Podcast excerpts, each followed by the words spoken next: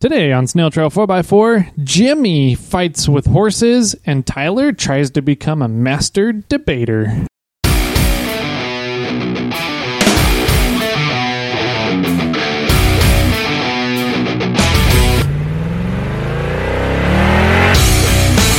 Snail Trail 4x4 is brought to you by Bestline Racing. Bestline Racing has a complete lineup of performance additives for your engine's needs. From our oil additives to our fuel treatments, we have you covered for your hobby, tow rig, race car, or your daily driver. Check the show notes for your Snail Trail 4x4 discount at bestlineracing.com. Welcome, one, welcome all to the Snail Trail 4x4 podcast. If you like going off roading in Toyotas, wrenching on Toyotas, camping in Toyotas, and maybe even poking a lot of bit of fun at Toyotas, and of course, hearing about how awesome it is to drive Toyotas around on beaches, then this is the podcast for you and you and you over there. And hey, you, even you in the Prius. This is podcast is especially for you, um, and especially my delivery drivers. We'll talk about that in a, little bit. But uh, welcome everybody. This is episode 172 of the Snail Trail 4x4 podcast. My good buddy Jimmy over here um, is going to let us know uh, how great the podcast is, aren't you, buddy? Oh yeah. Yeah. Uh, we got Jim today. We're not, we didn't. We didn't get Jimmy today. We got I'm Jim. yeah, this is the world's best off-roading podcast for Toyotas, Jeeps, and uh, Priuses. If you live strictly in Northern California, out by a tree. That works. Okay. I like it. so yeah, welcome, uh, Jim, to today's podcast. Thanks. Yeah. Thanks. How's it going? It's going pretty good. How are you? I'm doing good. I'm doing good. Nice. It's uh, uh, it was what is this Friday? We Friday. Friday. Yeah. and we had a It's like froyo. we had a pretty uh, r- rough well not rough we had a fun night last night where we went out to dinner and uh, went to monk's cellar and we had our some of our whiskey bottle Mm-hmm. Ooh. and uh, drank out of that um, the Are they assistant are they still doing the um the was it the cask? What were they doing? Um, where they bought a specific barrel Yeah. and then sold the bottles out of it. yep Okay. exactly yeah so we originally the we started with dickel is what we With had what? it was it's the the alcohol was called dickel Okay. dickel whiskey Thank you for the explanation. yeah not dick hole I was like, I was like, ex- ex- okay. And I I mean, think- you guys can start however you want to start, but yeah. um, Dickel whiskey Okay. uh, was the first barrel that they Okay. purchased, um, and then I think we went to, and now we're on. Um, I think it's Elijah Craig, okay. And then um, they just bought. Uh, they just got another barrel in, um, and I forgot what that one. It might be. Uh, I can't remember what it is at the moment, but so we sit. We have our Elijah. I think that's Elijah Craig. Um, one that we have right now, and we're drinking through those, and we're going back and racing back and forth, and so yeah. So the assistant had a um, a bad habit, Okay. which has like a it's like it's more or less an old fashioned, but it has um, like absinthe sprayed in the glass, like with a mister. Yeah. Okay. At first, um, and then a, it has a big stone in it. Mm-hmm. And then uh, she had a paper plane, um, and I don't know exactly what that Yeah. is, but it's more of a it's a fancy drink. Comes in a tall glass, you know, like a sort of like martini looking glass, but rounder. Nice. Um, and then I had a I had a beer, and then I had an old fashioned. Okay. Then we went back home and we poured ourselves more drinks. So Oh, nice. yeah, So that's the benefit of working from home. You can kind of. yeah. You can just uh, have every night is a weekend night. Yeah. So we uh, and we didn't have the uh, the assistant's assistant. I don't know. We really do need to make a better name for that. I, I like mini assistant. mini assistant, Yeah, or mini A. mini A, Mini A. That'll work. mini B. Yeah, uh, uh, that's funny. Yeah, mini A uh, was at the in laws, and so we got to sleep in a little bit this morning, and Uh, okay. almost slept through the assistant's first class. oh, uh oh. Yeah. but I think both of us wanted to sleep longer because we had more than we had planned to drink last night. So, yeah. I did see fun. a great uh, thing on. It came through on Instagram or something where uh, it's essentially a cell phone holder, but for your headboard. on your on your your bed, Oh, so that you funny. can lay in bed and have your cell phone above you Yeah. to watch videos. But I think it would be great for the assistant to teach classes from. There you go. Yeah. Yeah, I don't, I'm not sure how many parents would appreciate you know the teacher teaching from bed. Eh, as long as the job's getting done, who cares? Yeah, right. Yeah. Uh-huh. They don't even pay attention to what their kids are doing. So well, th- well, first of all, the assistant is like number one goal is to try and get their or her kids out of bed, yeah, out of their beds to actually start school because she finds that like when they're just in bed, they like fall back asleep or they don't do anything and they're just wasting time, you know. And so when she had like parent teacher conferences, she was like, "Can you please?" Just get the kid to like have To a- him have a a, work- workstation. a workstation Yeah. that's not his bed or like a couch. Yeah. Like actually have like a desk or put him on the kitchen table or something. Mm-hmm. You know, he needs to have a place where like when I sit here, this means school. Mm-hmm. And when I leave, it means other, you know, like I can go play. it's like the timeout box in school, in elementary school. The, the corner. No, the timeout box. don't It's a it's a square drawn on the ground that's maybe two square feet. I didn't Uh, have one of those. You didn't have one of those? No. I ruled the timeout box, Oh, man. congratulations. Yeah. Thank you. So, but yeah. So, um, uh, speaking of, uh, phone holders, I need to buy one. I need to get a, a mob armor. I've been, uh, Ah. romping around in Clifford lately and Mm-hmm. there's no real good spot for me to put the phone Yeah. In there and uh the center cons i need i want to get like a rubber mat for this top of the center console too Okay. because it's just a slick piece of plastic and i put Yeah. my phone on it or any like keys on it or anything they just slide right off On the dashboard or like the the both Okay. Both. i mean yeah so um and i'm actually thanks to uh, drift punk Mm-hmm. i'm going to be picking up a new um center what do you like uh what do you call that the the dash lower dash section Mm-hmm. the cent, the gauge cl- like the bezel around the gauges Oh, gotcha. Yeah. the part that's like there's cracks in like five directions. Yeah. uh, he uh, found one for me. Ah, And nice. so that's I'm going after this recording to go pick that up. Look so at can- Matt go. I know. I'm super stoked about it. So big thanks to him. Um, and then yeah, so I think um, there's a little spot. So like when you turn the key, in it there's the light that says uh, "wait to start." You know, for Mm-hmm. the and that's the glow plug indicator. To the right of there, there's just a square that has nothing. Like nothing a part of it, and I guess it's the automatic. Like in other Fords of that era, this is where the automatic four wheel drive locking mechanism set, you know, Okay. switches. So you're going to put the ejection seat switches there? Yeah. I'm gonna Perfect. Uh-huh. put ejection seat switches there. But no, I was thinking about getting I'm gonna get a mob armor Mm-hmm. and that's probably where I'm gonna stick the the base of the mob armor. Gotcha. Right there. That'd be cool. So that's that's my game plan as as of right now. So we'll see how uh how that all works out. I, Nice. I absolutely love my mob armors. Yeah. Um, I was very, very hesitant about using magnet magnetics magnets, on the on rock crawling trails. Mm-hmm. Um, but they hold really well. yeah. Um, Yeah, I mine does still, great. I still want to try out. I have that big, huge one for a tablet, their tablet Yeah, holder, uh-huh. and like once I connect that thing, I can't get the plate off of it. Oh, like I have to scoot the plate over so that I can get, Get leverage, leverage, to yeah. pull it off. That's funny. Um, and so it's super strong, but I still haven't installed it in the 4Runner because I don't know Mm-hmm. where I could put it where it's not going to block everything. On the roof. on the roof. Maybe. Yeah.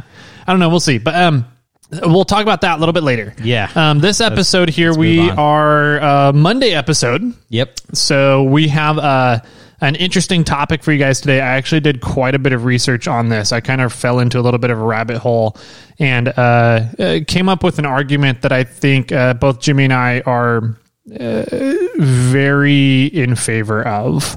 And so uh, we'll talk a little bit about that once we get into the main topic here. But um, we have a couple of updates for you guys.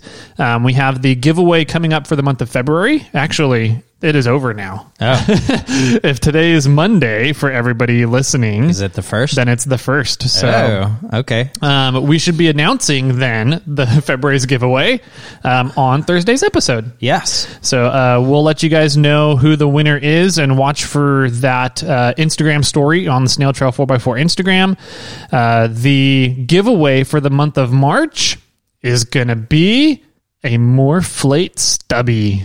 We need a like a some Like a- sort of some sort of uh like uh, With like a drum, roll. I thought we had one of those. Did, did we take it off? I, we must have. Yeah. yeah, It would have been on the first page, I think. yeah. It's not. Okay. So Uh, so yeah, uh, MORflate Stubby. nice. A stubby. What's a stubby, Tyler? That's a great question. Essentially, it's a modular system for more MORflates. Look at you go over there.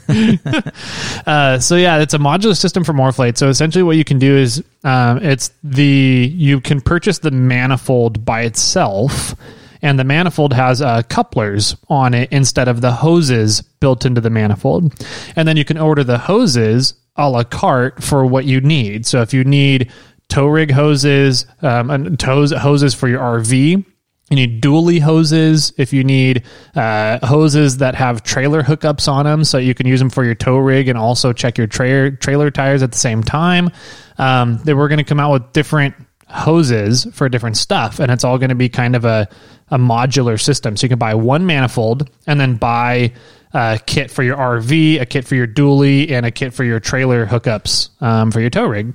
So That's cool. um, I'm hoping it should be really cool. Uh, we've gotten a lot of feedback about people really wanting the kit because the other thing it's really going to help with is coiling up the hoses Yes. um, when you're done using the MORflate and you go to put it away. Absolutely. It's going to make that a hell of a lot easier, not having them permanently attached to the manifold. Mhm. So you can pull it, you can disconnect the hose from the manifold and just roll the hose up any Exactly. way you want, kind of. Um, and yeah, that's going to be really nice because then you don't have to fumble with sort of the one hose that's already coiled and the manifold to try to roll up the other side. Yep. You know, you can just disconnect it, roll up one side, then roll up the other side, and put the three pieces into the the bag. Yep. Yeah, that's that's awesome. So it'll be really cool. Um, and then we're also working on, because of the stubby, redesigning the bags Yes. that the MORflates come in so that there's a bigger front pocket on the bag um, so that you can keep the manifold and your gauge or whatever else accessories in the big front pocket that's zippered um, and then keep your hoses separate from everything. So Okay. it'll help with organization a little bit too. So, in, I, are you? I saw the pre, um, preview promo, the prototype. Prototype, the word yep. I was looking for of the um the, of the bag that came in, Mm-hmm. um, and it was there was a divider in there, sort of like pocket one, pocket 2 and Mm-hmm. then the front pouch. Is that still in the plans? Because I have a really interesting idea now. Uh-huh. Because you could have like the back pocket is for the trailer or the RV, and the front pocket's for your crawler, and you can have multiple hoses inside that bag. Then, Mm-hmm. Yeah. The problem with that is it's going to be he- a little heavy. It's gonna start getting very heavy, yeah. but- and it'll be a little bulky. Yeah. And so I'm trying to keep the bulk down Mm-hmm. um, so that it's easy to stow away the MORflate. Um, Yeah. It doesn't take up a lot of space. You're not having to worry about that. Um, so I don't think I'm going to do the two pockets. Okay. Um, yet, but Mm-hmm. if it comes down to the point where we see a lot of orders that have multiple styles of hoses, then we may end up doing a two pocket option for that. Yeah. Um, the other thing we'll be adding, looking to add to the bag, is a bottom uh, vent Yes. to the pocket. That's right. That was So-. I saw that on the prototype, and that's really smart. Yeah. Really clever, especially if it's like you're using it in the snow Uh huh. And you're like, and you're putting it away wet, which you should never do. Never ever put things away wet. Right. Rule number two of life. This will vent it out. yeah. Yeah. Um, so yeah, it's uh, some cool stuff happening on the MORflate front. Oh, uh, uh, I also mm, officially own a corporation now.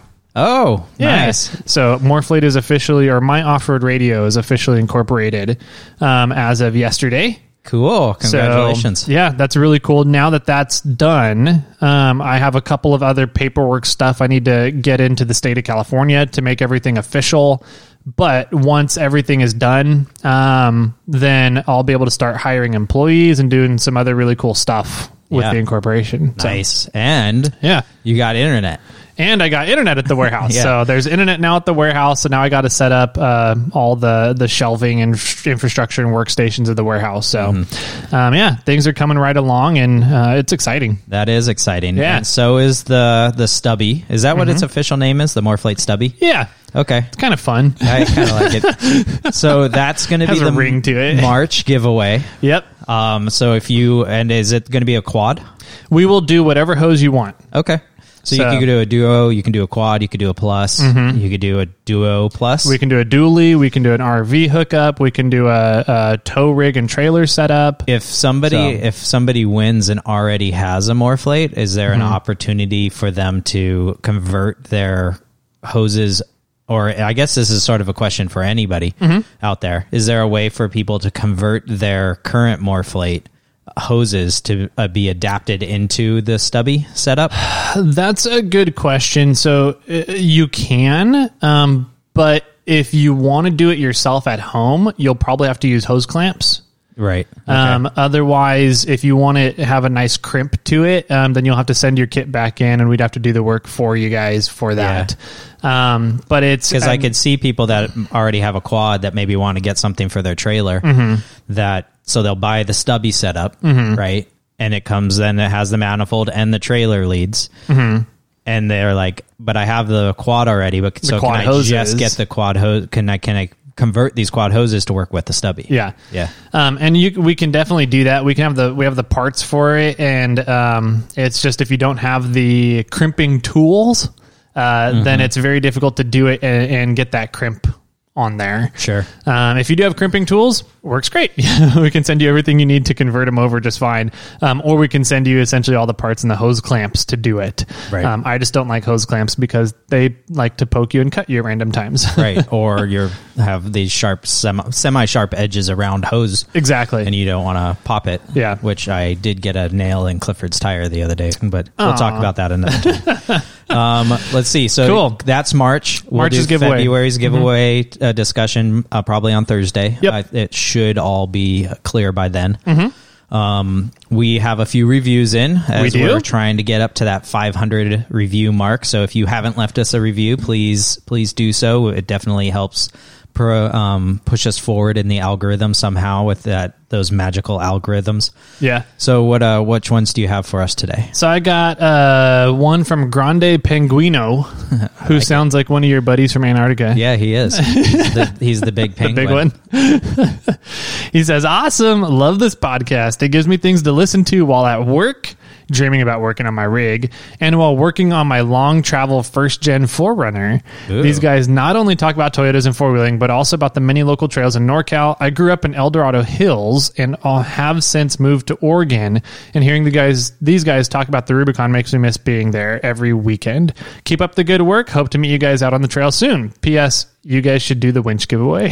Yeah. well, Grande Penguino, I want to see your long travel first gen 4Runner. Send in send in photos to Snail Trail. pictures. Yeah, send in photo, photos, pictures. Where could people do that at if they wanted to, Jimmy? Yeah, well, I would I would say probably the easiest one for you would be send it to Instagram, Mm-hmm. um, which is Snail Trail 4x4. But if you want to email them, you can do that to uh, me or Tyler at uh, Jimmy or Tyler at snailtrail4x4.com. Mm-hmm. Or you can send them to Tyler at 4x4 Toyota Tyler. And Tyler might be nice enough to send them over to me. I, I might. We'll Maybe. see. We'll it see, also yeah. depends if I get on Instagram. Yeah, I've been really lacking on Instagram stuff. that's Uh, okay. I'm going to start playing with reels, but that's another story for another day. Cool. Was that a pun intended? Another story? Because isn't Uh, that part of? Uh, I don't think or- they classify no stories. So reels last forever Ah. and are a part of your feed. Okay, Stories are 24 hours. gotcha. So Okay, cool. Uh, the next one is from Ice Road Dan, and he says, "Driving. When driving the ice roads, Snail Trail 4x4 is my go-to podcast. Tyler's sense of humor sure helps to pass the time. Oh, and Toyotas. I didn't. I don't like that one. yeah, that's just because we finally found somebody who likes me more than you. Thanks, Dan. Uh, he must be a Canadian. I don't know where. Else. I, I'm- mean, I'm sure there's ice roads elsewhere, probably in Russia or somewhere, but I'm assuming Canada. yeah, we are the number one off-road podcast in Canada. Are we? Yeah. I don't know if that's true. don't don't fact check me on that one. so uh, yeah, that's from Dan. And so uh, I was thinking a lot about it. We have one more. We'll save for another day. um, I really don't think I'm going to use that winch in my garage Yeah. for anything. So I'm officially throwing it up right now. If we once we get to 500 reviews on iTunes, we will do a giveaway for the winch, and the winch will only be for those 500 people. Nice. I like it. So if you are Okay. number 501, sorry. So it's got to be the first 500. We'll do the giveaway once we hit 500 reviews. Cool. So I like it. cool. So Mud Raider, we're looking at you, buddy. Well, you can't mud raider it. Sure, you can. He can just grab all his buddies' phones. Oh, He'll yeah. find a way. I think you underestimate Florida Frank. I do. I, I guess I do. I'll tell you a few people I don't underestimate, but Florida, I guess I did underestimate Florida Frank. yes, I think we've all underestimated him at some point. Yeah. Uh, so yeah, the the hell was that? I don't know. making a lot of racket out there. Anyways, the joys of doing podcasting. So, uh, cool. Let's get on with uh, today's episode. I think this is going to be an interesting one. It might take up a little bit of time here um, Which because. I have a compelling story and a compelling argument. Um, and it's going to be interesting because I feel like most people that are listening to the podcast are going to agree already, but um, we'll see. So let's take a quick break. Go ahead and grab your favorite latte if Rodney is around you playing the uh, latte machine jingle around the neighborhood. Uh, go ahead and stop him, get a latte from him, and we'll be right on back. I want to know what that jingle sounds like. Rodney, write in, let us know.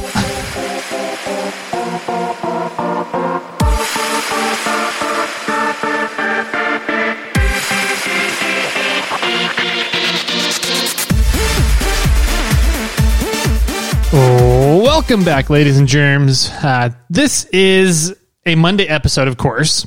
Yes, Even, even number Monday. Uh, so we get to talk about something fun and something entertaining and something informative and something that maybe can help you learn something and maybe something that'll help you talk about this specific topic with your buddies and maybe with uh, other people who may not be looking at our side of the coin.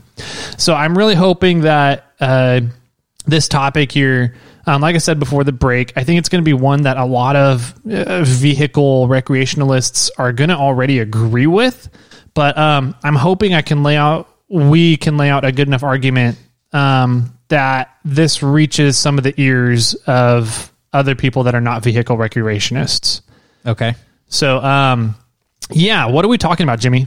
We're talking about the Oceano Dunes today. We're talking Mm-hmm. about the the CDC, CCC, CCC. CCC, not CDC. And not the California Conservation Corps. No. The California Coastal Commission. Yep.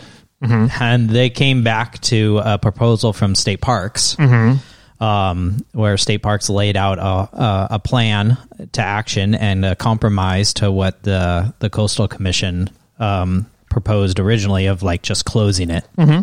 So the state parks came back and uh, with a proposal, um, a compromise, and then the CDC responded to Mm-hmm. that as or the CCC. Excuse me, I said it again. the, CCC responded again, and so we're we're going to be discussing sort of what's been happening. Uh, you know, through I guess is primarily like messages. They're not meeting; they're just sort of writing each other Their proposals, yeah, yeah. the proposals back and forth. And so we're going to uh, discuss that a- um, a little bit to length today, and then we have uh, sort of, I guess, our own kind of compromise, our own thoughts at, on the topic. At, um, pretty much at the end, we'll be discussing. Yep. So, uh, cool. Let's start with, and this is going to be kind of a- an all encompassing thing, and I think it's going to hit a larger picture than just what's happening at Oceano Dunes. Oh yeah, because we have um, a a lot of instances of this happening, and it's starting to happen in Moab as well. So, um, they're going to eliminate side by sides. Uh, yeah, which will be great, by the way. No, I'm just kidding. Um, no, so we'll we'll talk a little bit about what's going on here and what the big picture of all this really means. Uh, we're using Oceano Dunes as an example, but when you look at the big picture, you can see that the exact same things that are being synonymously happening out in Moab right now. And if that happens, then it's just going to be carried on to more and more places. Right. So, um, the California Coastal Commission, let's start with who these people are, okay, what their job is, and what is their historical track record sounds for good. doing their job. All right. So, the California Coastal Commission is essentially it's a commission that the state of California put together in order to be a quote unquote watch guard for the coastal environments in California. Okay. Uh, their job is to research and designate what would be a delicate ecosystem and, and designate those delicate ecosystems along the coast in order to preserve those ecosystems for future enjoyment. Okay. and that's that's kind of their goal. That's what the Coastal Commission was set up to do um, by the state of California. Um, I forget when they were. It was set up. I believe they were set up like back in the 40s or something. It was, it's That- been a long. that makes sense. Yeah. Uh, they've been around for a while. Um, so in the early 1980s, the Coastal Commission allowed Oceano Dunes, a state vehicle recreation uh, area, uh, to open up as a public recreation area um, for people to enjoy the coast okay. which is their goal, right? That's Yeah. what their their goal is to do. Um, when they opened it up, uh, apparently, um, so historically, what happens with places that the coastal commission shuts down is um, they tend to target uh, noisy areas, areas that are noisy activities, and um, they try to work to eliminate those noisy activities, which are quote unquote nuisances. Okay. And what do you what do they mean or you mean by noisy? Um, I'm just that's my definition of places that they seem to have targeted. Okay. in the past in their historical so track record. noisy as in audible noise. as an audible noise. Okay. yeah, not, Not- natural noises. Okay. And not so not noisy as in like chaotic. Correct. Okay. I, I will non-natural noises that a majority of the population considers a nuisance. Sure. in order to preserve the natural environment for human enjoyment. Okay. So their argument is that it's a delicate ecosystem here, um, and things are happening to this ecosystem that are uh, keeping it from being enjoyed by humans. Okay. That's their argument Yeah. and that's what they set out to do, right? Mm-hmm. So, um, the just so happens that they typically tend to uh, target noisy and, and nuisance areas. Sure. So, what uh, what I have found, and what uh, some other re- reports and things have uh, found out, is that a lot of places that end up getting protected by the California Coastal Commission end up turning into uh, access points for non noisy activities, such as hotels, resorts, and other uh, tourist trap amenities Wait. for foot only recreation. Okay. But so if so you're saying when the the coastal commission like takes over an area or, or closes an area that resorts and hotels Tend to pop up nearby. pop up nearby because then there's like you there's hiking trails or foot activity or bird watching or you know basic like tread no I don't want to say tread lightly but it's uh you know quote unquote only natural tourism. sure Essentially. Interesting. So yeah, hotels and resorts, you know, are quiet. Mm-hmm. I don't think so. They're very natural. yeah, very, So um, we, I don't want to say we see this happening in Pismo right now, but over the past five to 10 years, Pismo has exploded with hotels and resorts.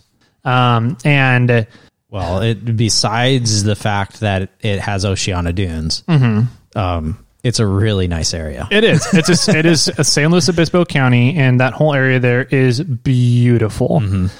So let's talk a little bit about California state Just parks. don't go to Nipomo.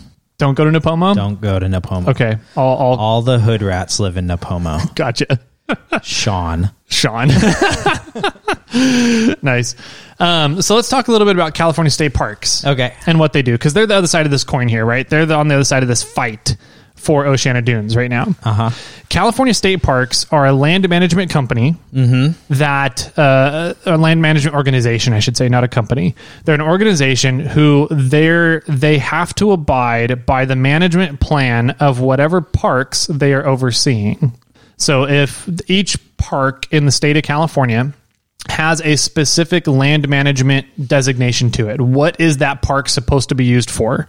Okay. And it's mandated when that park is set up right. what it's supposed to be used for. And then California Yeah. State Parks has to put together a plan, a, staff, rule, an infrastructure to manage that park according to that management plan. Okay. That's mandated. Sure. So there's parks that are, you know, hiking only. There's mm-hmm. parks that are mountain biking. There's mm-hmm. parks that are just dirt bikes. There's parks that are uh, strictly off-road mm-hmm. vehicles. There's a whole different wide range of parks, you know, and so state parks has to just has to oversee the park as it's been mandated. Correct. Or as it's been is mandated the right word? I guess it could Yeah, be, but it is. Um, because it, it's, we'll leave it at that. Yeah.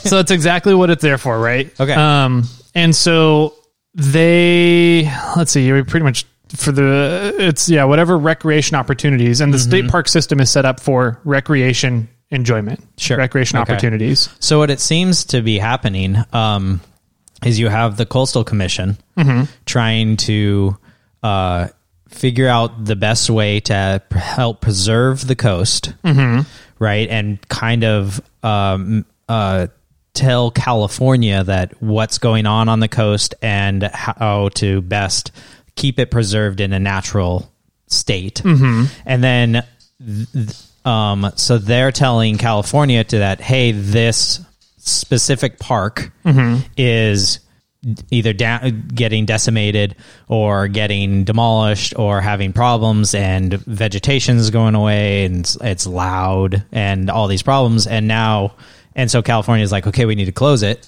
right? And then state parks are like hold on like let us do our job Uh-huh. and let us, you know, you, this is designated as an off-road location, and let's figure out a good solution to, Exactly. um, to the off-road solution that will work with what the coastal commission will do. Exactly. Because their job is to, in order to manage property, you have to manage manage it in a sustainable way so that it continues into the future, right? You can't Mm-hmm. let the management of this land degrade the land because then it's not there anymore for the recreational opportunities. Right. So that's what that's where state parks comes into play, um, is to manage everything sustainably and to find solutions to do that. California Coastal Commission is saying that the state parks has not done that. They are not doing that, and they're not actively looking to do that. Okay. And that they are all they're doing is just trying to let off-roaders and vehicles come into Oceano Dunes and do whatever the hell they want. Okay. So that's that's the big argument that's at play here, right? Sure. And because the state parks is allowing off-roaders to do that, um, then the land and the area is being severely degraded Mm-hmm. um, beyond repair. right. Is their argument there? Yeah. I guess I wish I really knew what the like rules were that you know they were putting on state parks. Mm-hmm. You know, like you know, th- you know, I'm not sure, but like no driving over vegetation. Yeah. Right? Like okay, that's an obvious rule. Yeah. Right. Um, and so can you know? I wish I knew the rules so that I could go like. I could fight them, you know. I could Mm-hmm. come back and you know go like, yeah, they put the orange fences around these, these giant areas that you're not supposed to drive into. Mm-hmm. Like it's quite obvious that you you know there's a big orange fence there. That you Mm-hmm. know, like I can't drive there. You know, I, I don't know. I'm I'm already getting fired up a little. Yeah. So this is going to be an episode where I think both of us are going to get fired up throughout the episode here. Yeah. All right.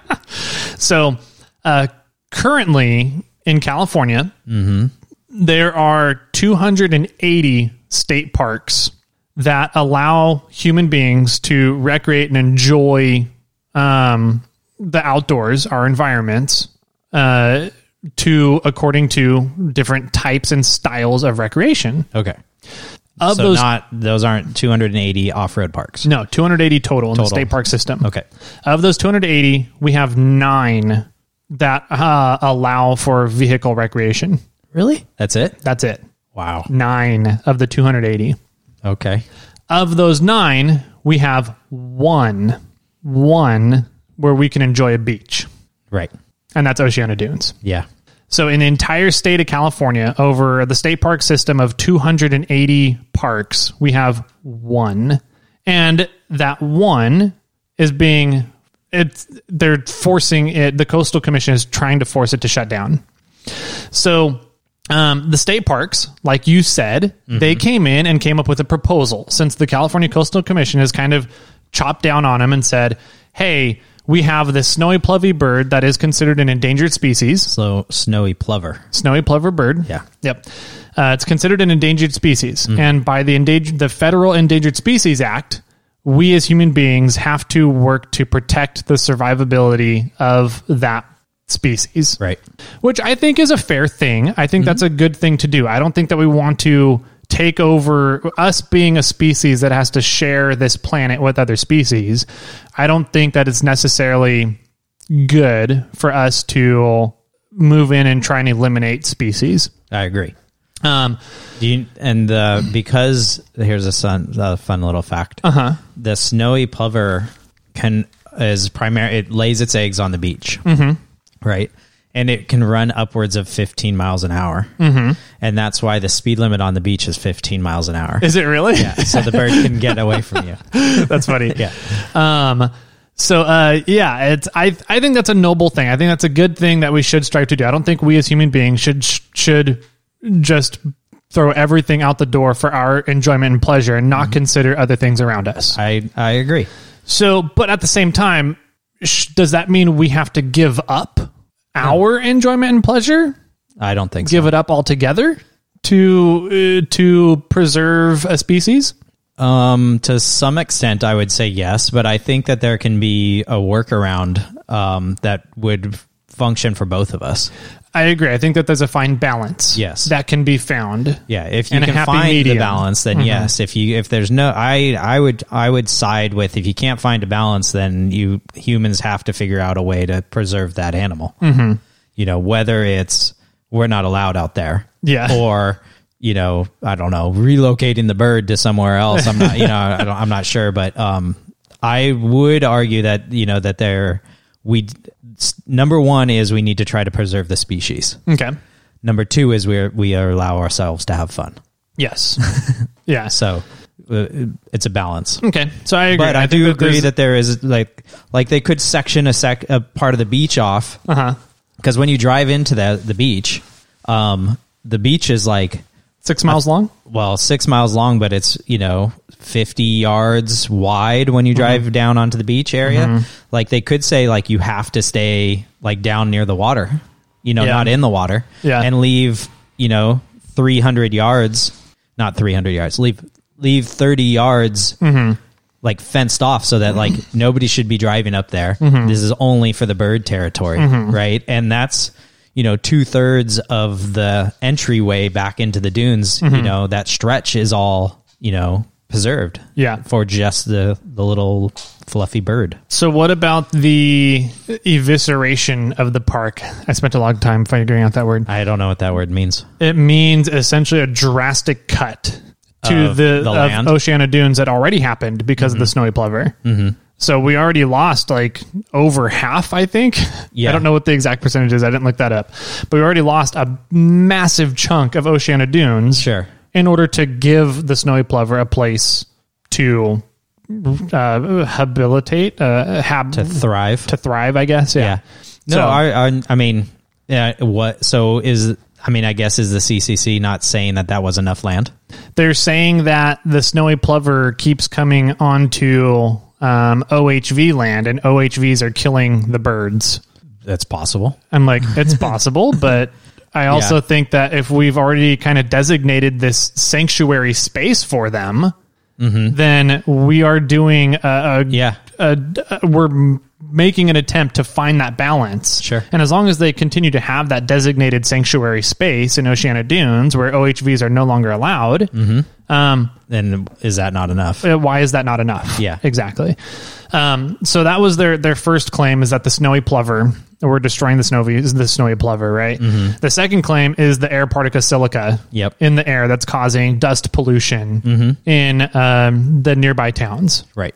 Which is has been shown now Has with the close yeah. of COVID, uh, the shutdown of Oceano Dunes during COVID. That that is one hundred percent not true, and the dust actually gets worse Yeah. when there's no OHVs out there. Which is bizarre, but Yeah. Uh, so, um, but the CCC is still claiming that dust particles are another reason why the Oceano Dunes needs to shut down. So, anyways, um, the California, not the the California State Parks, Oceano Dunes, came back with a proposal yes. and um, they it's a it's a big long like 900 page thing something like that of what they plan to do to help um, find this balance, right? And how to manage the park sustainably. Mm-hmm. So how do we how do we do that? So here's here's some of the the points of their plan A summary of it. summary of it. So with the OHV impact on the beach area of Oceano Dunes um, is they would cut the beach use camping sites from 1,000 to 500. Um, which is 500 per night essentially, and they essentially monitor that by the um, the little guardhouse kiosk to get down there. They um, you know once they reach 500 tickets for camping, That you can't camp yeah, anymore. You can't camp anymore. Um, they're going to reduce the number of street legal vehicles allowed per day from 2580, 2,580 vehicles per day to 1,000, Wow. Which is a pretty big cut. Um, they're going to reduce the number of OHV vehicles from 1,720 to 1,000 as well. Okay. So that's dirt bikes, quads, ATVs, side by sides, all your green Buggies. stickers, Yeah. buggies. Um, so Sand, sand rails. Yep, sound rails. Uh, so pretty much the total reduction would be from 4,300 vehicles per day to 2,000 2,000. vehicles, So more than half. more than half. Now, is that a good or bad thing? Um, I mean, I mean, if you look at it's the a number, bad thing because then more people can't go play. But it, Mm-hmm. I mean, if it's that's half the amount of traffic, which means in theory that would be half the amount of birds killed. maybe, maybe. Um, I don't know. I'm what I'm curious about is how many vehicles per day do they get on down there, anyways? Mm-hmm. Are they are there really two thousand vehicles out there per no, day? no, probably not. Um, and it's probably that's primarily like uh, holidays, or I'm sure on the holidays they get way up there. I agree. and special celebrations, but they probably are going to have some allowance for like special event permits and have some sort of like uh be able to go a little higher during those events possibly I would assume so. It did specifically state that they are going to be taking out Independence Day and Labor Day as two uh, limit exemption days. Hmm. So you they're no longer going to be they they are going to be limited now. Okay. Independence Day and Labor Day to those 2000 vehicles. where before they weren't limited Correct. They would Okay. Mm-hmm. unlimit it on those two days, those Got it. weekends, those holiday weekends. So um my question I'm like 2000 vehicles, that sounds like a lot every day. well it's a thousand like is that a like, thousand vehicle i'm i'm thinking of as like a thousand trucks and Mm-hmm. you know a thousand dirt bikes in a, in an essence Yeah. yeah i That, mean that's that a lot Feels, That's that feels like a lot. Um, f- four thousand three hundred sounds like a lot and as it- well. is it all at one that's all all at one time right that was what was previously or wonder- currently. So do they? re- I don't recall, but do they? I must. They must. Do they track if somebody comes off, or is it just total sales? I'm guessing it's just total sales. I think so, because too. I don't think you can track when people come off. No, because Uh, well, there's I mean, another. there's another. There's two there's other two- exits. I think there's two like that. entrances and exits. Yeah. Um. Yeah. So I don't. I mean, and it would suck if you like. I paid for my ticket and I drove away, and you know to go buy food, Mm-hmm. and now I'm driving in, and you know, I can't drive back in because It's now you- full. Now full. Yeah. Yeah, I agree. Um, So it's got to be just by ticket sales. Yeah. So a thousand ticket sales in a day for um, trucks, or a thousand ticket sales. A, Mm-hmm. For I think stickers. on a normal, and I wouldn't know. I mean, we should really have somebody from down in that area. like I would like to ask this, question to Borja I would too. Mm-hmm. or Kevin him. Jones. Let's call Or him something. up. Yeah, Should we Bluetooth him in right now? we could. I'm curious. Let's see. Bluetooth.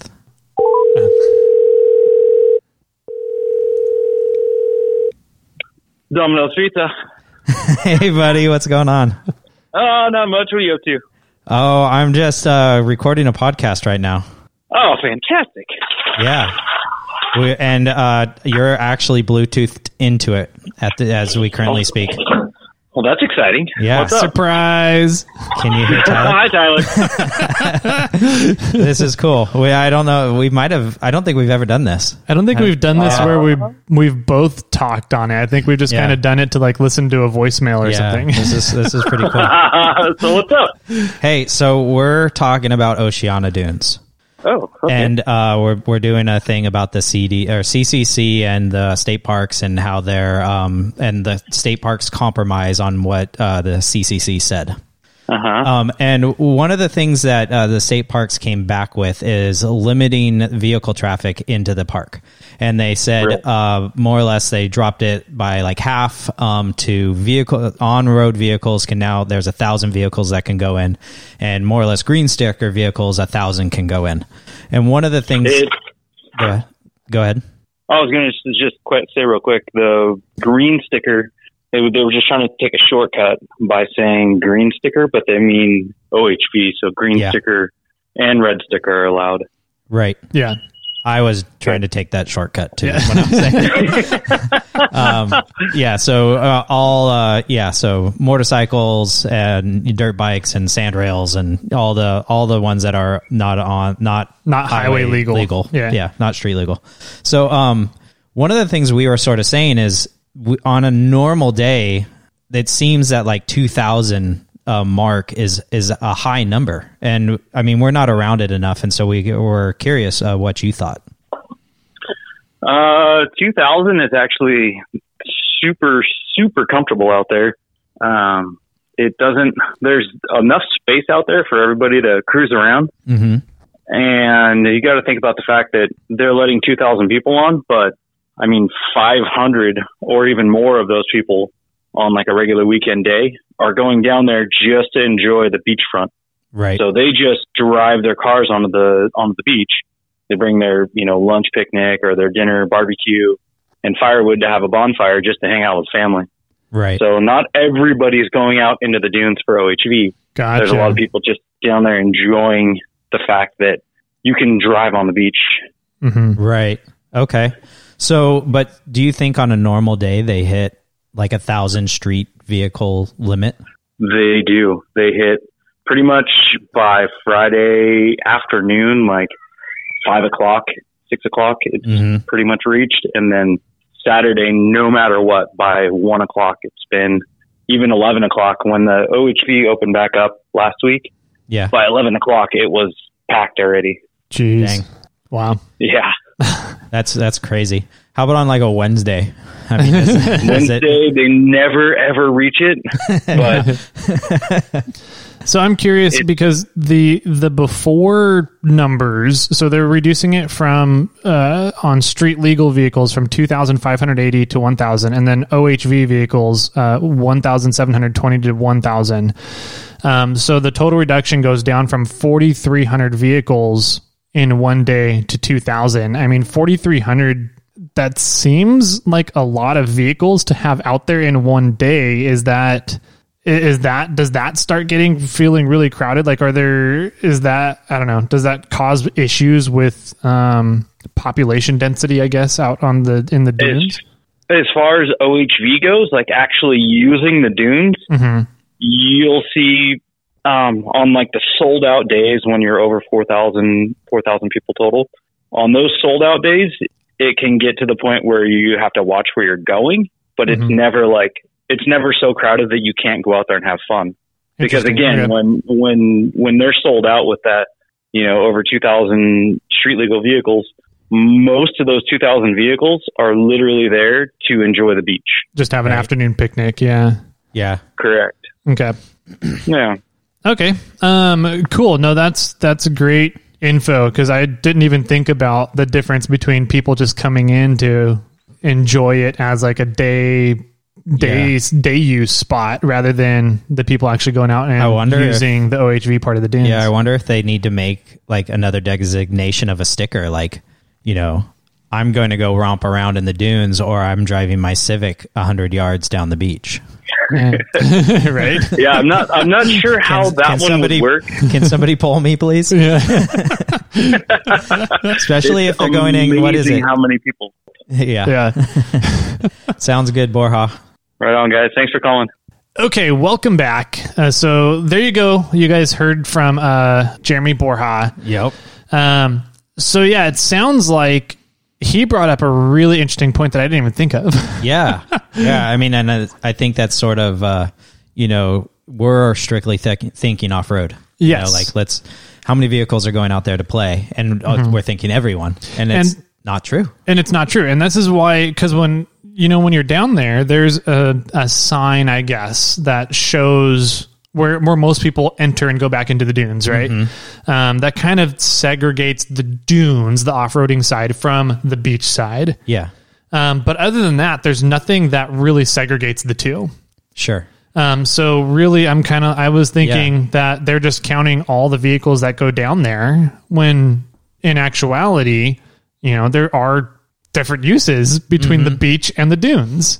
Absolutely. I wonder if they could make like another kiosk further down. That's kind of what I'm wondering. Do they need to make another access point and make the dunes a separate make that into the SVRA and make the beach side into like a regular state park Yeah, I don't know. kind of thing? Well, you'd I still don't know. have to drive through it, but You'd still have to drive through it, but I mean, what's different from driving well, through any other state park? like, yeah, I mean, they would just be able to limit it, Mm-hmm. right? Like if you're going, you know, back into the dunes Mm-hmm. or past this point on the beach, now you're an OHV site. Yeah. You're going into an OHV park. yeah, I uh, I don't know if that's the right way to SVRA, phrase it. Yeah.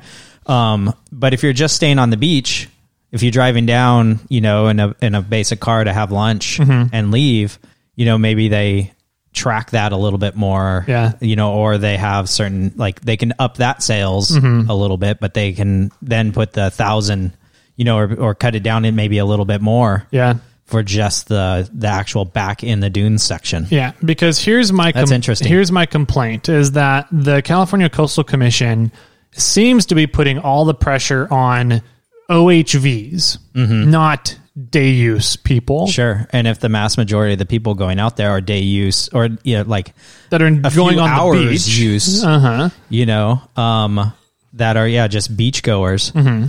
And not, I'm not including the people that are going back and camping on the beach, Mm-hmm. like just co- people to, to drive down to watch the sunset. Mm-hmm.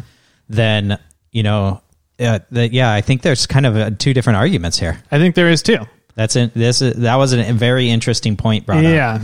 That yeah, I'm glad we spoke to Jeremy and fig- found out that. But so Mm-hmm. Yeah. uh, so going back to the numbers though, the numbers of 1,000. If 500 of those people are going just to go down and eat lunch and hang out by the beach Mm-hmm. to, and drive their car down there and get stuck and probably probably get pulled out. Yeah, and Um, those those are the people that are using the emergency resources, right? yeah. Those are the people that, you know, need to have somebody come down and pull them out of the sand. Those are the people that And I wonder if that person that's coming in to pull them out of the sand now has to pay for a ticket. you know, that counts. You know, it's like, Uh-huh. hey, Joe, can you come pull me out? I'm stuck. And then Joe drives in and has to pay for his ticket to go pull this guy out, and both of them leave. You know, there's two tickets. Mm-hmm. there's gone. two for the day. Yeah. Yeah. Interesting. So, um, it sounds though like, like, like the current number of 4,300 vehicles total, um, doesn't sound like it's it's a big my my concern with 4300 that sounds like a lot of vehicles to be out at an SVRA Mm-hmm. but it sounds like there's enough space where 4300 is not uh doesn't cause issues with uh I guess population density is the way I worded it but Yeah. um having too many people in one place Sure. And I think that's because let's say that half of them are just sort of beachgoers. yeah they're just out there for the right? day So now you have 2,000 that are going back into the dunes. So now if they're going to limit it to 1,000, Mm-hmm. um, you know, or 2,000, however, well, I would say that pretty much, I would highly stipulate Mm-hmm. that that the other, the thousand green sticker, red sticker, OHV ones are 100% going to be going to the back yeah right to the, back into the dunes and Yeah. going to have fun where the the thousand street legal ones Mm-hmm. are um you know are half of those are just for the beach yeah they're just hanging out for the day use which, are bobcat and um kermit Mm-hmm. would be in that category Yeah. So my question is do we as quote unquote off-roaders that are fighting to keep this area open to off-roading, do we use them the day use people that are not really off-roaders, they're just going out there in their Honda Civics to have a barbecue for lunch. Um, do we use those as arguments for um, people want to keep using this area, so we need to keep it open to vehicles? i think those Or people do we use those- want to keep it open Yeah. So um, I, I agree. I think that Um, if we're they're going to be using it for vehicle day use, then they should keep it open, and we need to all be in it together for vehicle day use, Right. Or vehicle use. Uh, period. So, anyways, I, I think I was not to dwell on this any longer. but I was just There's a lot more we gotta go over, Yeah, so. I know. I was just trying to make the point that there's two different things happening. yeah, You know, there's a person coming down to eat lunch. Mm-hmm. You know, goes and grabs their subway sandwich and comes down to the beach. You know, and just drives out onto the beach and parks himself at the waves, eats his subway sandwich for lunch, and then drives back to work. Mm-hmm. Yeah. right. Where there's the uh, the rest of the group that likes to go out and have fun Yeah. Mm-hmm. and wheel around for a few hours or overnight. yeah, So cool. I wonder if they can do a whole different. If you're doing an overnight, then you're in the, like this sort of other category, you know, or something. I don't know. There- Mm-hmm. well, they do have they do have camping sites, so I Yeah. mean that would be the overnight thing. Okay. um, but that's getting reduced Yes. in half. So All right, let's move on. Okay. I think so. The other thing that the OHV impact was going to do that uh, the state parks put forth in their proposal is to remove any OHV or ATV rental concessions on the beach, and they're doing this to in order to quote unquote limit the number of inexperienced OHV riders in the riding area, as visitors would have to bring in their own OHVs. So, um, essentially, it's that's a double edged sword. It sounds good in theory because you're making sure that the people that are coming in probably know how to handle ATVs and OHVs a little bit better. They probably know the rules and regulations a little bit better of Yeah. what's going on out there, where they are and are not allowed to go. Um, um, but the the unfortunate part is is that by doing this, they're going to be taking away families' abilities to recreate without spending thousands of dollars yeah, yeah, on their kinda. own ATV and toy haulers and, and trailers to haul them around in. Yeah, I'm kind of So curious now what's to stop somebody from starting a company where you rent the ATV outside of Pismo. Absolutely, that's exactly Oceano what's going to happen. and when you rent the quad, you it comes with a little trailer that Mm-hmm. you, now you tow in, you know, and so it's it all it's preventing is the rental on the beach, Yeah. in a way. Which is not really fixing the inexperienced rider because they'll just set up rental concessions in town. And how much it really I mean, I understand an inexperienced rider um is is a threat Mm-hmm. to some extent, but also they're more a lot of them are probably more cautious. Mm-hmm. yeah, right? Yeah. Because as somebody that is experienced is probably you know gromping at 50 miles an hour across the dunes and might run into a problem where somebody that's inexperienced is doing it at 10 miles an hour mm-hmm. yeah, and so a lot of those freaking quads are governed slow mm-hmm. anyway yeah. So it's I don't think that this proposal really does anything except limits the ability for people to recreate the way they want to recreate. right it also limits the ability of uh, people going out on the dunes though it, it does limit the amount of people kind of going out to do it Yeah, but they're already doing that with the the limit of how many vehicles can go out there. Agreed. I agree. So- Mm-hmm. and it's but it's a double it's a double limit in a way because now there's not the you can't go out there and rent the quad. Mm-hmm. You know, you're probably going to have to do it in in uh in the store or Mm-hmm. in, in town. Excuse, that's what I was looking for. Uh-huh. And um, you know, and I'm there was a lot of people out there like there's a like they tow in like a trailer of 50 quads, you know, and line them up on the beach. Mm-hmm. Yeah. And people just drive up and park next to it and then jump on a quad and go out and play. Yeah. Um, I don't know. I mean, I, I don't, I don't see it as like it sucks like that, like they might do that, but I don't see it as a very big impact. So you don't think you don't see it as a discrimin- discriminatory impact? Um, I, I mean, I do because like if you can't ride, then you shouldn't be out here. Yeah, if you Well, can't are you afford gonna- it, if you Yeah. can't afford your own equipment, Yeah. then you shouldn't be out here. But I think that it, there's the loophole. There's going to be a loophole, and people are going to find a way to be able to rent vehicles, or you know, and get out there and to do it, and you know, and you you can't like, oh, let me see the tags for that vehicle. Does it match your name? You know, I don't. Yeah. I'm not sure. They going Who's the registered owner of the tags? Yeah, you know, is this. Yeah. You know Bob's Rentals quad. You know Yeah. you can't bring that out here. I'm. They probably will eventually get to that, but I Mm-hmm. don't think they would at the start. Um, I don't know. I don't. You know, I don't. I just see it as it, it'll still happen. Like it'll like they'll still figure out. they'll a way. still find a way to do Yeah. it. Yeah. Yeah. You know, Okay. I do. I do think that it's it sucks, but I mean, maybe you can. Maybe there's only a certain amount of rentals that can happen. Maybe there's a certain area that only the rental vehicles can drive in. Mm-hmm. You know, And what I know there's a Hummer renter, like you can, or it's a just a ride thing. Like you mm-hmm. just jump in the back of this Hummer and this guy drives you around and mm-hmm. slides sideways down dunes and stuff. Mm-hmm. You know, and so is that guy not going to be able to be in business anymore? You know, it's like Yeah. So my my whole thing is that I'm I'm a big believer in outdoor recreation, and I don't think that any form of recreation is better than any other form. I don't. I Okay. I enjoy off roading the best, but um, I'm not going to say that off roading is better than mountain biking or Sure. horseback riding or hiking or camping or everything's better than horseback riding. I, I personally, I agree. Um, but I'm not going to try and go out and say, you know, I want to enjoy this area and your horse's shit is ruining it for me. So you're not allowed to be out here anymore. Yeah, I'm not going to go to that level. I will. you will? Okay. We'll let you go to that level. I, I have a I have a lot of I have a lot of beef with horse shit.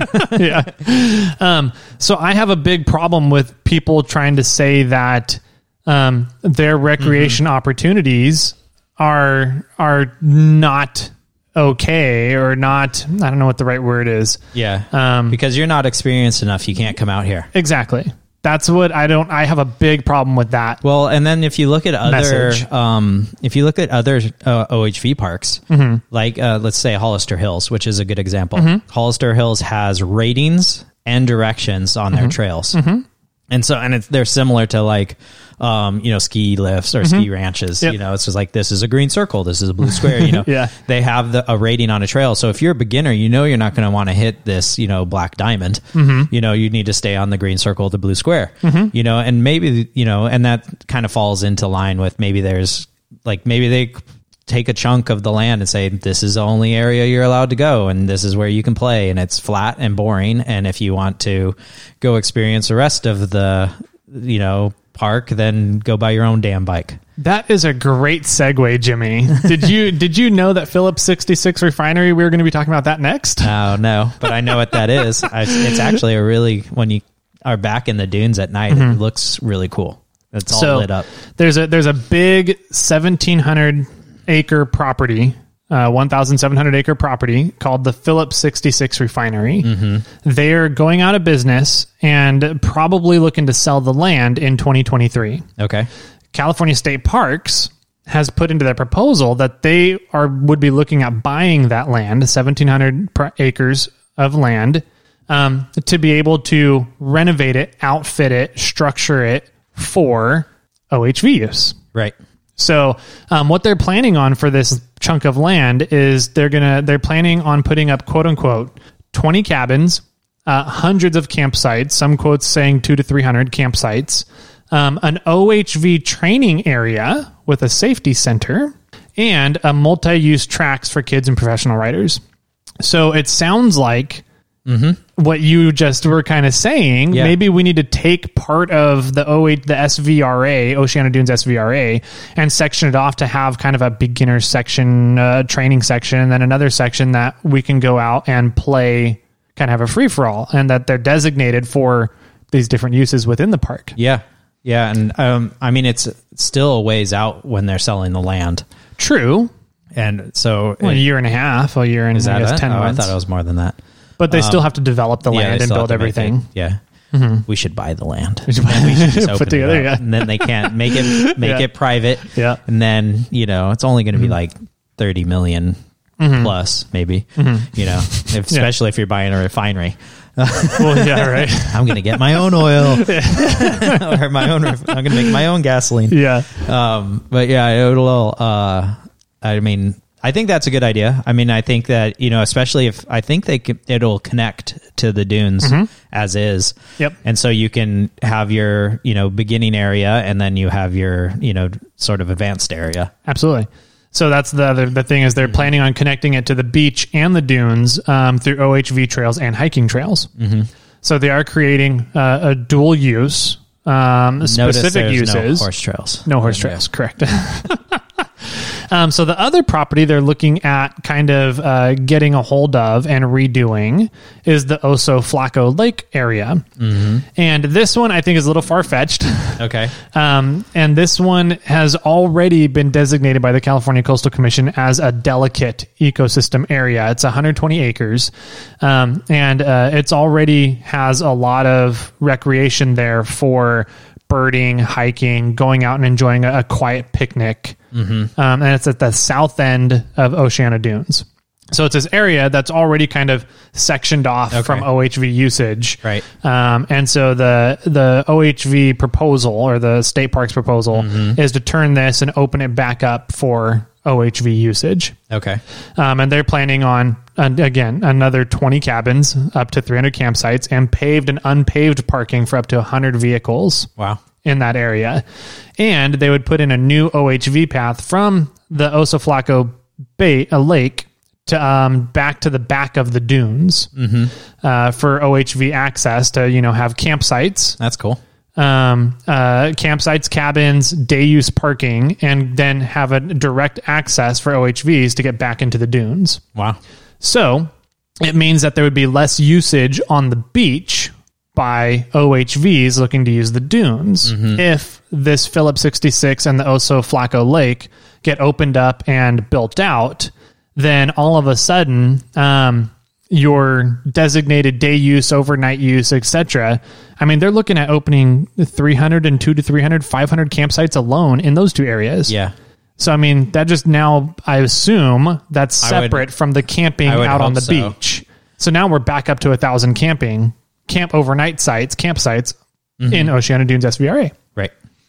So limit there's I guess their the state parks sort of goal it sounds like is let's limit what we can do now, but if we can open up these two other ones, it'll rise us right back up to where we were. Exactly.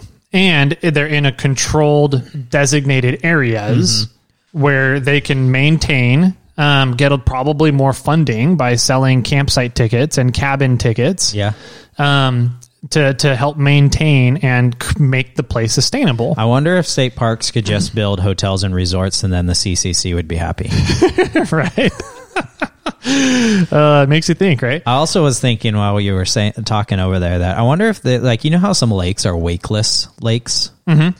You know, I wonder if there's some. Not that I ever want to go slow, but um, I wonder if there's some way to make like this this entire area is only a 15 mile an hour zone. You know, like until you get out to the Out to the know, dunes. out to the dunes, then you know, like which is the beach. The beach is only a 15 mile an hour zone right? So I wonder if you could do like, yeah, okay, we're going to open up this bird sanctuary and we're mm-hmm. going to have vehicles going down this road, mm-hmm. which isn't going to be the you know the most audible thing, uh, best thing for somebody that's watching birds, mm-hmm. you know, and probably not the best for birds because they don't want to be around it either. But if you keep them slow and you keep them moving, you know, then it might not be that bad. I agree. And there's so, and then there's also a 40 acre property down near Oso Flaco Lake um, that they're looking to open up as well, and um, fence to a 20 foot wide OHV path that would um, have a, a essentially a path going through the 40 acre property that's a fenced in 20 foot wide path, so that you can go through and enjoy the area in a vehicle. And I would assume that being a fenced in path, you're going to have speed limits on that because Probably. you can't get out of the way if somebody's coming really fast Right. um, in the opposite direction. So, um, yeah, I think Well, I don't how I, isn't a, a road lane like ten feet wide? uh, something like that. Yeah. Yeah, so 20 you could be out of the way. Mm-hmm. Or maybe they're having different direction traffic. That's what I'm wondering. Different direction traffic. If you're, Then you can't really. Yeah. I mean, that- I mean safely, but Yeah. I mean you might be able to pass somewhere, but who knows? So, um, all so that's how that's what the OHV impact is of this proposal. Now, within this proposal, there's also um, proposals to take the funding um, for all of this and put it towards some other interesting things, such as a one mile, a 1.1 mile boardwalk through the dunes between Grand and Pier Avenues. Oh, cool. So, um, you know, where that, that six mile stretch of beach is, there's a stretch as well up kind of Well, closer to town, I, think. uh, I think it's the it's the uh um I don't know where pier the pier is farther down from yeah. It's uh So if you drove down Grand Avenue, that's you can enter there. Um, and then if you turn right as soon as you hit the the ocean, I think then you could go down to the pier, Gotcha. right? Okay. Um, and I don't think it's thought because there's the the other gate is to the left down Grand Grand Avenue. Um, I don't think it's they were saying between that. I think they said between the pier. Um, between Grand Avenue and Pier Avenue is what they're saying. Yeah, so I'd assume Pier Avenue would be near the pier. Yeah. Uh, so I, I and I'm maybe we should just look it up a little bit, but I think it's the stretch that would be. So if you come straight down Grand, which is like the main drag through Arroyo Grande and Pismo, um, you would go right to the beach, and then everything to the right of that would be have a boardwalk. That'd be kind of nice. Yeah, and so the boardwalk would run parallel to the ocean with two inner loops to go walk through the inner dune vegetation Okay. and enjoy that area Yeah. on foot, foot traffic, foot hiking, foot recreation, right? Yeah. Um, the other thing that they're going to be looking at sending some of the money from this proposal My, to. can I just say real quick? My only beef about that is the dunes move. yeah. I mean, maybe if you're in the vegetation, it doesn't move nearly as fast. But I know that I've been on boardwalks that are like being overtaken by the sand dunes. Uh-huh. So I wonder, like, How long that'll last? how long that all it works. Yeah, lasts. Yeah. So uh, the other thing they're looking to do with some money is to upgrade the um, the not a mangrove grove, eucalyptus grove. Okay. Where all the butterflies Yeah, um, uh. Mm-hmm. migrate at the monarch grove. Um, so they want to update it, upgrade it, um, put some more trees in, and make it more of a sanctuary uh, for people to enjoy. Okay. Now that has no access, no nothing to do with OHVs, No. but it's in this proposal. Yeah, and the monarch um, migration is a it's a gorgeous thing. Yeah, You absolutely. know, and the monarchs are actually uh, dying off. So this, you know, if you put up more eucalyptus, then more monarchs, which more migration, which would be better all around. I do have a funny story on that, which involves our buddy Jeremy Borja.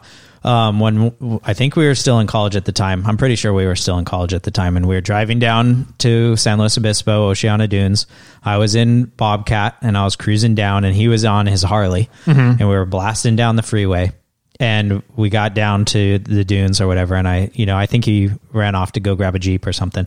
Um, and then we got we're out on the dunes. I was like hey man how's the, how was the ride down? He was like it sucked i'm like what it, it was and it was during uh, migration season and he Oh, said for the butterfly- the butterflies. monarchs? he's like running into a butterfly at 50 60 miles an hour 70 whatever he was doing hurts like hell even through all the leather jackets and everything he had just like it just smacks you and just- he was and there was there's thousands You're of getting them. shot by paintballs. Yeah, exactly and he was like just getting whacked all the you know like smacked with these paintballs as he's driving down the freeway that was that was and I was like my window was covered it was Yeah. like yellow you know and I was like I was having to use the wipers and clean it off as I was driving down but yeah it's which isn't the best for the butterflies Yeah. but well, was what are they going to do? Shut down the the the highway? Yeah. Shut down the highway during We're migration closing time. Highway One because the migration. the if California Maybe. Coastal Commission really wanted to stand by their word and what their reasoning is, then absolutely that's what they should do. Mm-hmm. California Coastal Commission should shut down the highway Yeah. during the migration. Yeah, if you live in Arroyo Grande, Pismo, Nipomo, you're not allowed to leave or drive anywhere. Mm-hmm. No. because it's migration season. Yeah. same with Monterey. Yeah. Monterey's the same way. Yeah. Huge It's migration. a, it's a delicate ecosystem area, and you're impacting the Oh, yeah. ecosystem. I took out a solid like thousand, right. and that was me. Mm-hmm. You know, I mean, how many cars drive down Highway? Yeah. I went up over uh, Donner, yeah, I don't- Donner maybe Pass that- one time with a, a butterfly migration going on, Mm-hmm. and I mean, you just look. There's just the highways covered in these little black things, Yeah. and you're just like, well, 15, 20, 100,000 of these things died today. Yeah, if they're going to plant more trees, then they need to limit the cars going down Highway One, so more butterflies can get to those trees. Yes. Yep. So, anyways, I'm just we're just playing devil's Yeah. argument with the coastal commission's logic here. Yeah. But um, so the argue the so that was kind of the proposal, and those are the main points of the proposal that Yeah. state parks put forth. Um, I think it's a fair proposal. I do too. Um, the uh, one of the It's, it's, it's a good compromise. It's a great con- it's a good It's, compromise. You know, yes. because the coastal commission says we're going to close it, Mm-hmm. and the state park says, "Well, hold on.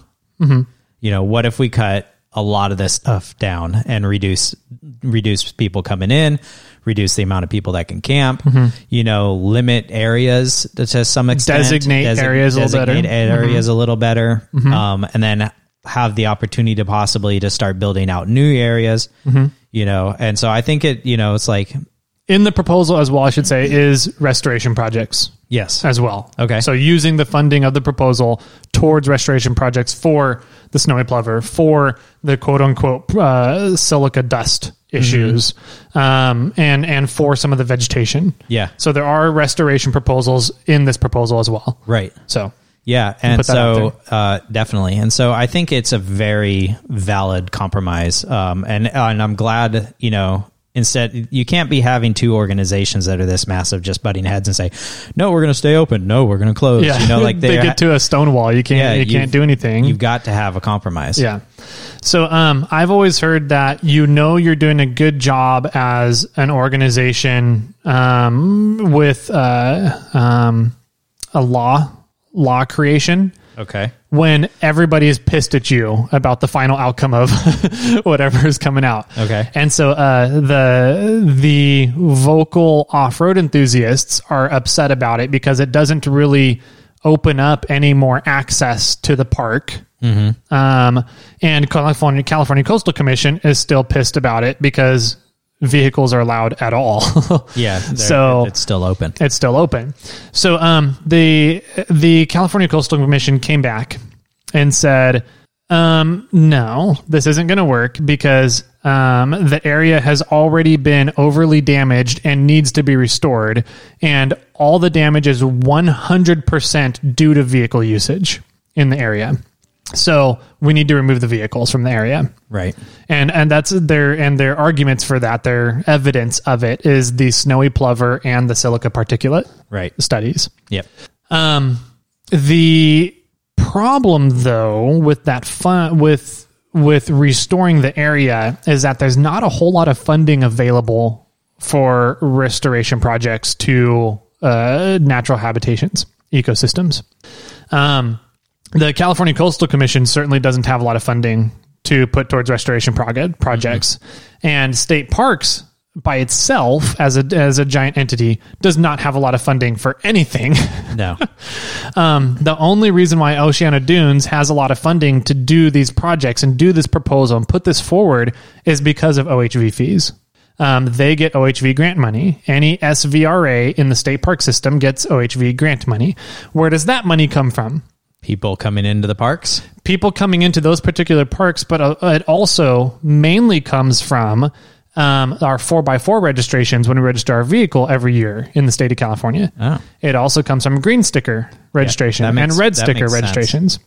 So all the money that goes and people complain, I have a four by four and I'm paying an extra two to three hundred dollars on top of my California vehicle registration.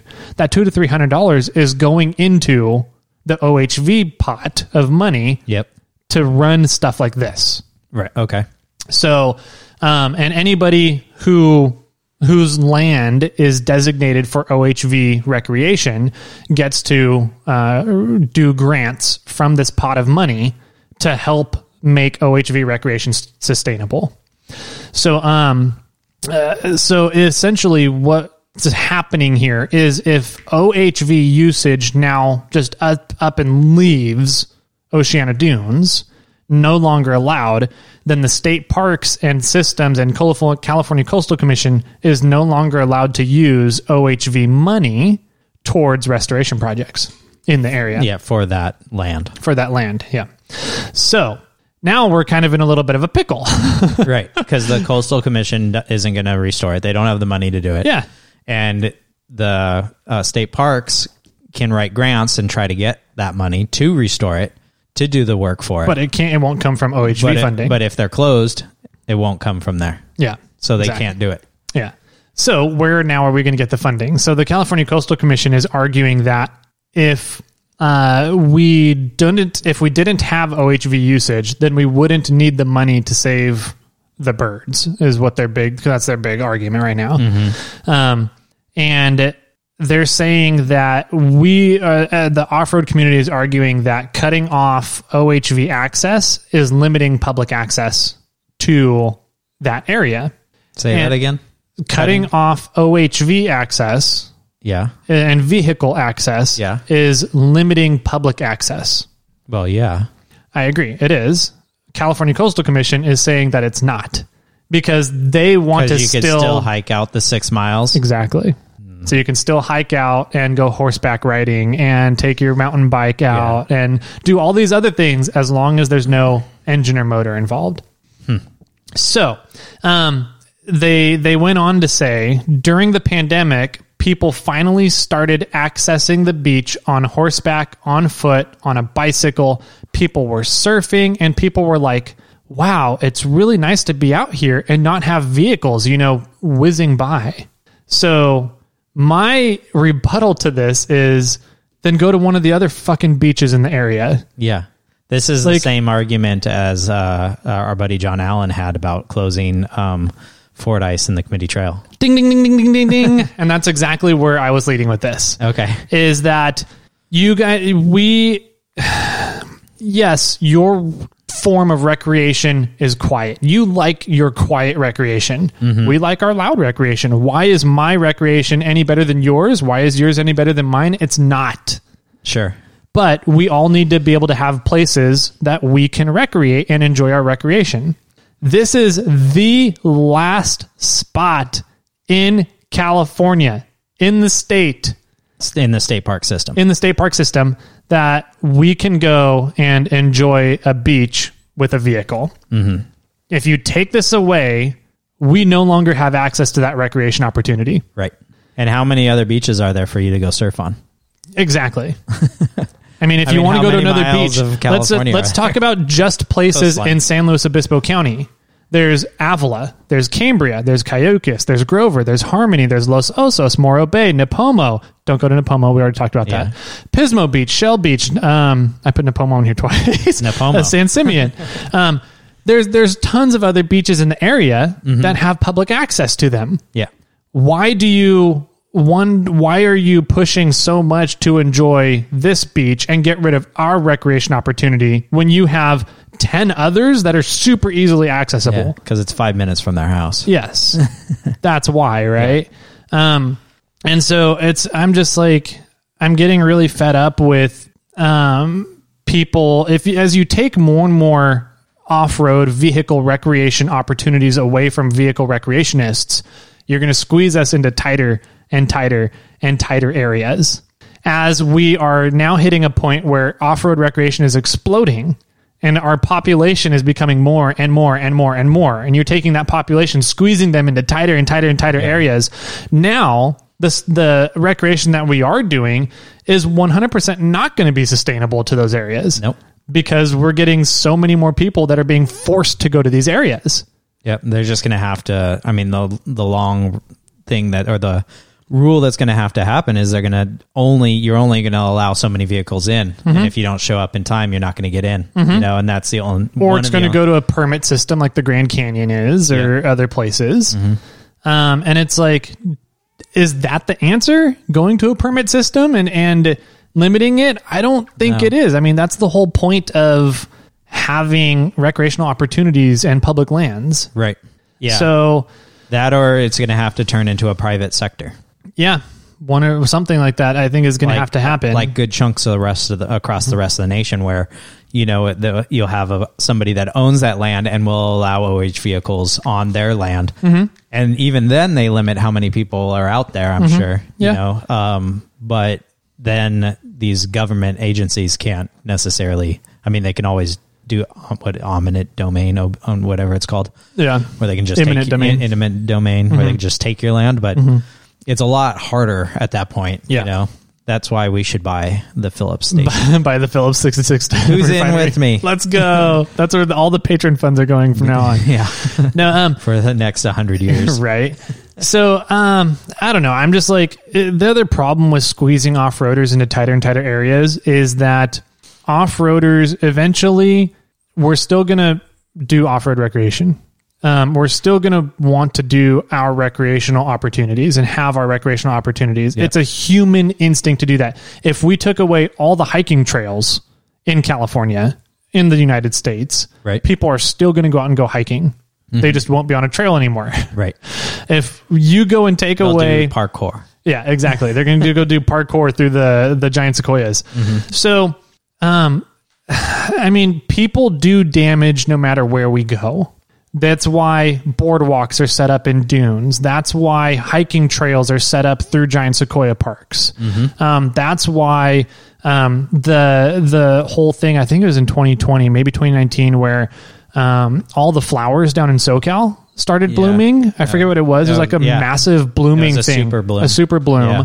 and the area got destroyed Mm-hmm. by hikers Well, and vehicles driving and vehicles it driving through. that I mean, wanted to just go up and take a photo in the in the mm-hmm. super bloom. Mm-hmm. I loved looking at, or I didn't love it, but I thought it was funny looking at the people like, here's a picture this way of me, me in the super bloom, and here's uh-huh. a picture the other way of like a hundred cars parked and uh-huh. driving across, you know, the land and mm-hmm. driving in areas that they shouldn't be driving. Yeah.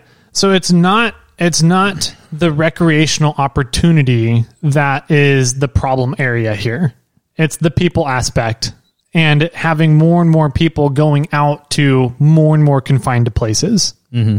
And I that's what the problem is. Um, shutting stuff down is not the answer. It's not how we're going to fix any of the issues of the California Coastal Commission is having down there. Shutting things down is not going to fix anything. Nope. Um, I, I want to say opening things up further will help spread out the wear and tear on the area.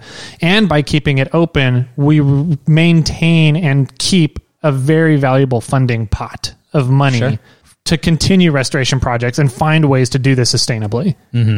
I think uh, you know that's funny because this kind of falls right into our geo tagging episode. Oh, it you does. know, to to some extent. You know, it's like because because a lot of people are going out here and ruining this area. Mm-hmm. What really needs to happen is we need to teach the people on how to do this sustainably. Yeah, one hundred percent. Um, and so it's like I don't know. I'm just getting really fed up with this, and I just see this happening more and more. And we saw it down at Carnegie SVRA.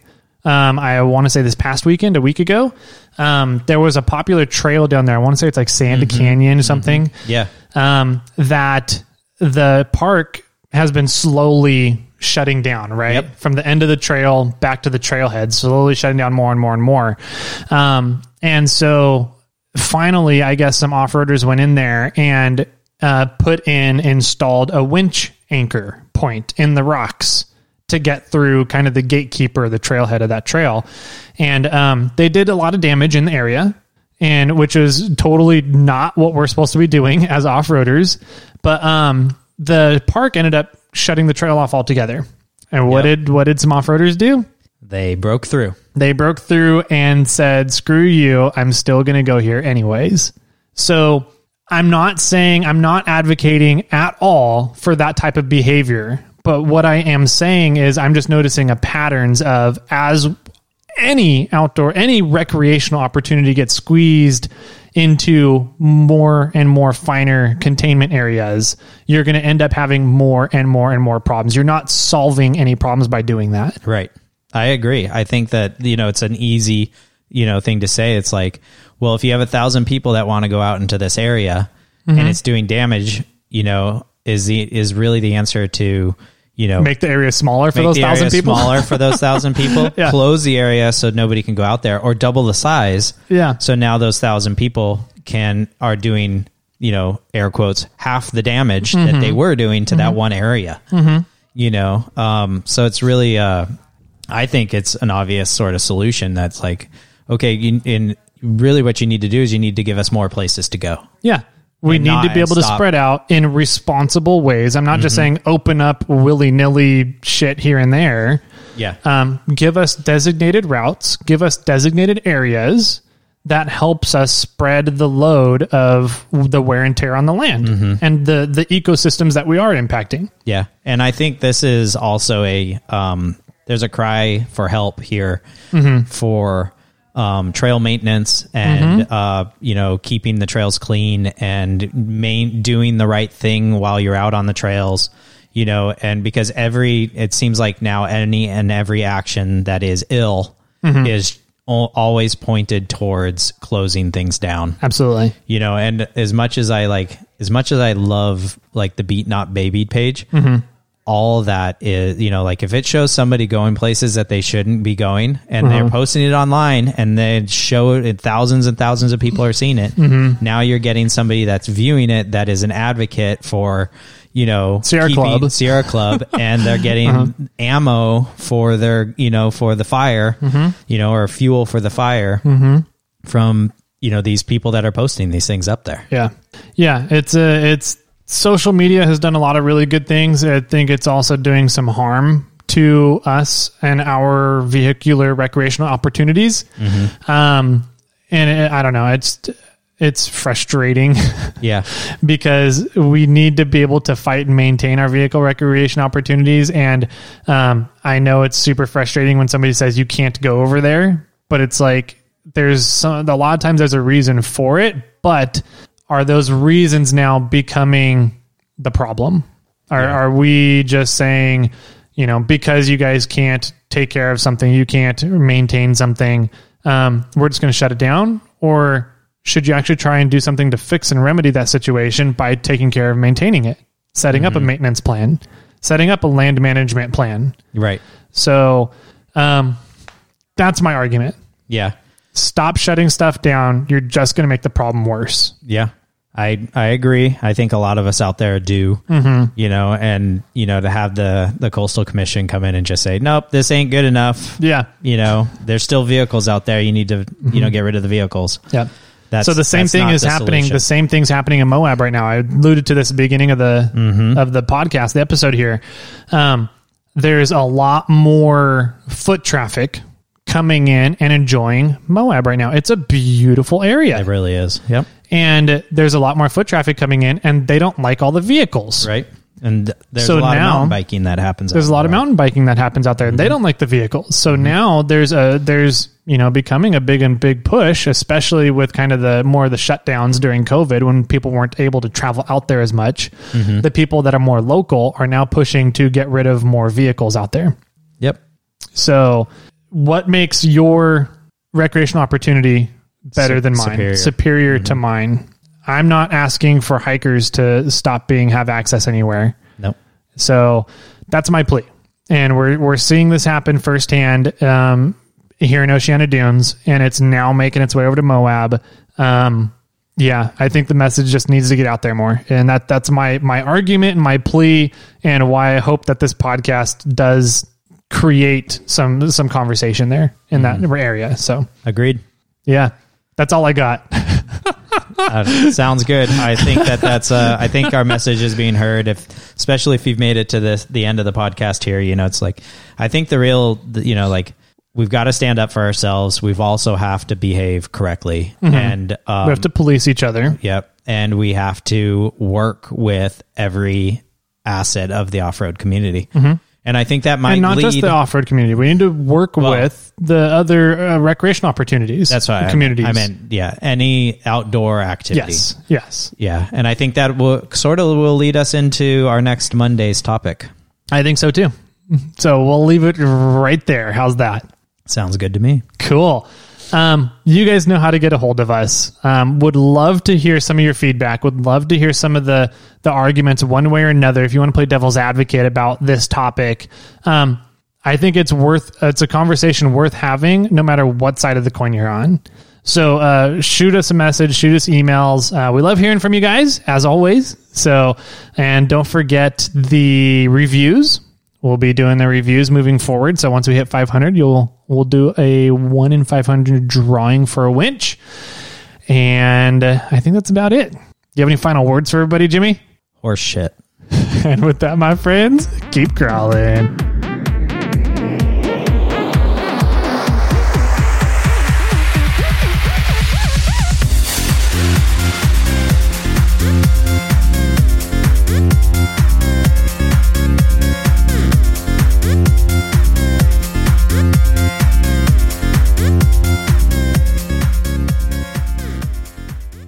I got one for you. Okay. Why does Han Solo like gum? Like gum Gum. because it's chewy. Yes. nice job. Da-da! I win.